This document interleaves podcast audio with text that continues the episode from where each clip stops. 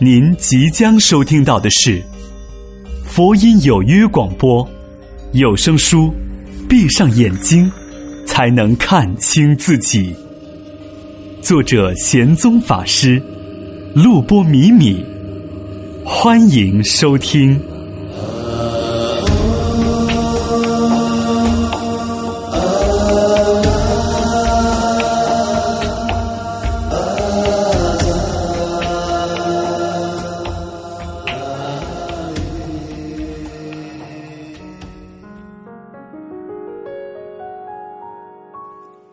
第二章，空是清净的本性，空的境界。心经说：色即是空，空即是色，色不异空，空不异色，也就是四大皆空。很多人都认为空就像空气，觉得它就是一无所有，或者觉得那只是一种焦急、颓废、逃避的心理。然而，真实的空并非如此。在佛教里，空的意义就是如来性，就是。清净本性，就是让我们得大自在的前提。今天国家在倡导构建和谐社会，我们也在呼吁身心的和谐。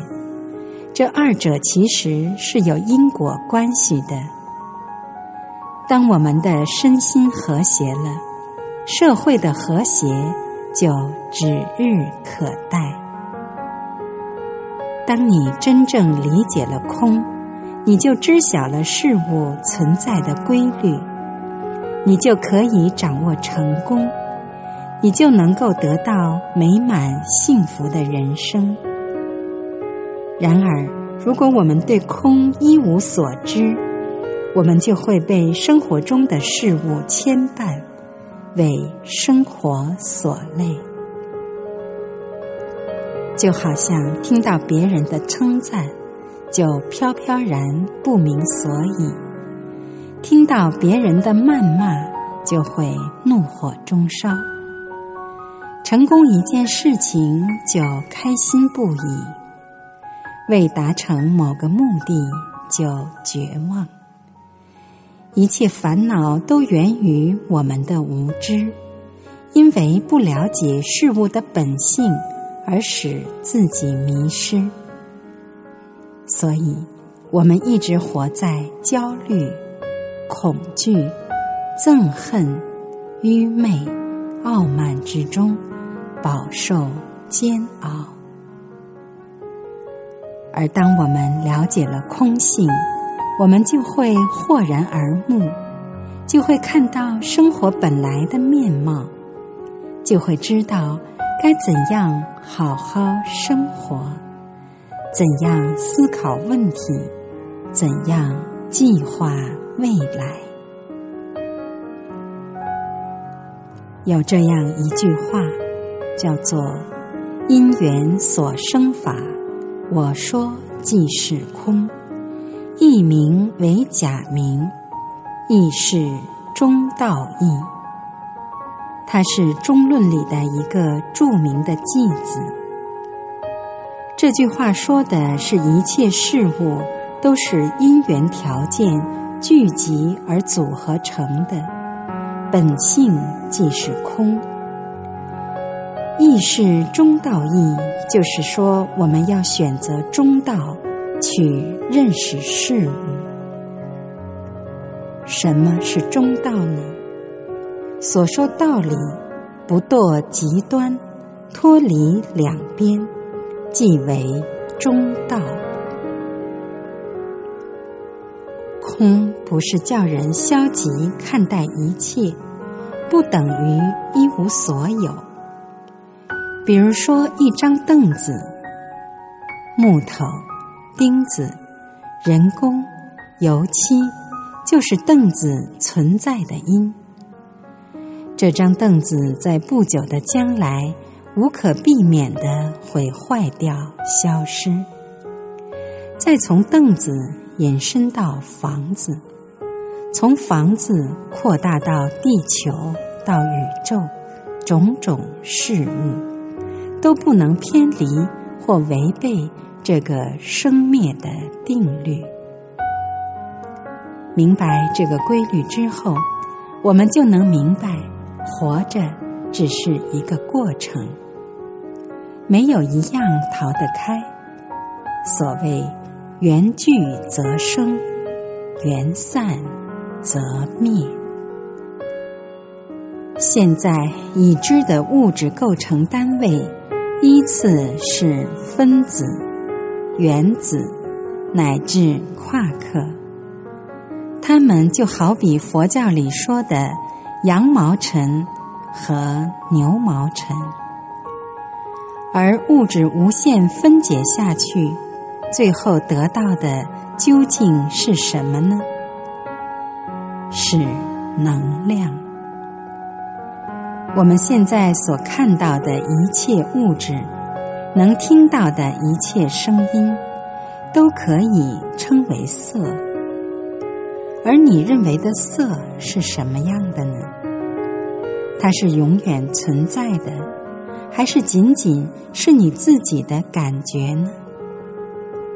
此刻，你听到了窗外鸟叫的声音，你肯定认为声音是存在的。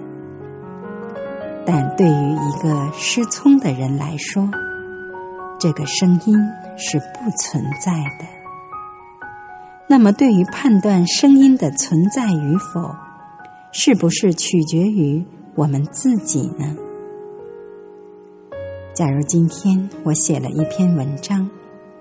大家自然会承认它的存在，而当我把每个字拆开，文章的实体虽然还存在，可是这篇文章却已经消失了。每个人都有名字，可是名字是我们本身吗？它不过是一个代号。我们本来没有必要太在乎。当别人提到你的名字，或赞叹，或辱骂，你就会随之高兴，或是发怒。可是换个角度想想，名字本身就是假的，你又何必纠结于这个代号呢？不了解空。你就为了这样一个假名而升起各种烦恼。我们说到空性思想，就是要我们正确的认识事物的存在规律，认识事物的究竟原理。只有更好的了解它，才能更好的活在这个世界上。如果说要移植一棵树，就要在树根上带些土，就像香海广场的桂花树，刚移过来的时候，每隔几小时就要往根部上浇水，还要往树叶上喷水，和在树干上挂盐水，树干上要绑绳子。这就是要创造条件，以保证它活下去。这些条件缺少一个，它可能就会死去。这就是因缘和规律的体现。我们为什么禅修？因为禅修可以帮助我们了解自己的内在。内心深处的认识调整好了，就能让我们正确的思考自己身边的问题，更好的了解空性的思想。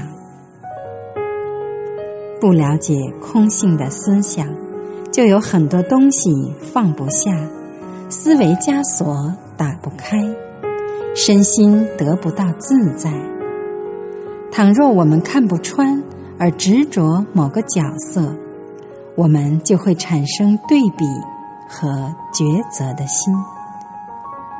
就像我是个出家人，如果我对没有出家的人有选择、有评判、有各种各样的想法的话，我就在执着于出家人这个角色。人总会希望别人的看法与你一致，而不能接受别人的质疑。因此，你把自己的所想、所见、所听作为了存在的中心。人就是以这样一种自我中心的思维方式活着。我们用分别心对待这个物质世界的种种。这些偏执使我们迷失在黑暗中，而空性就是帮助我们正确的认识事物的发展规律，认识事物存在的定律。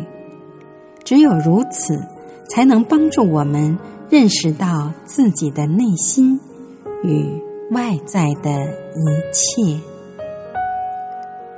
了解空性。是身心和谐的前提。事业、家庭、人际关系的和谐，其前提就是身心的和谐。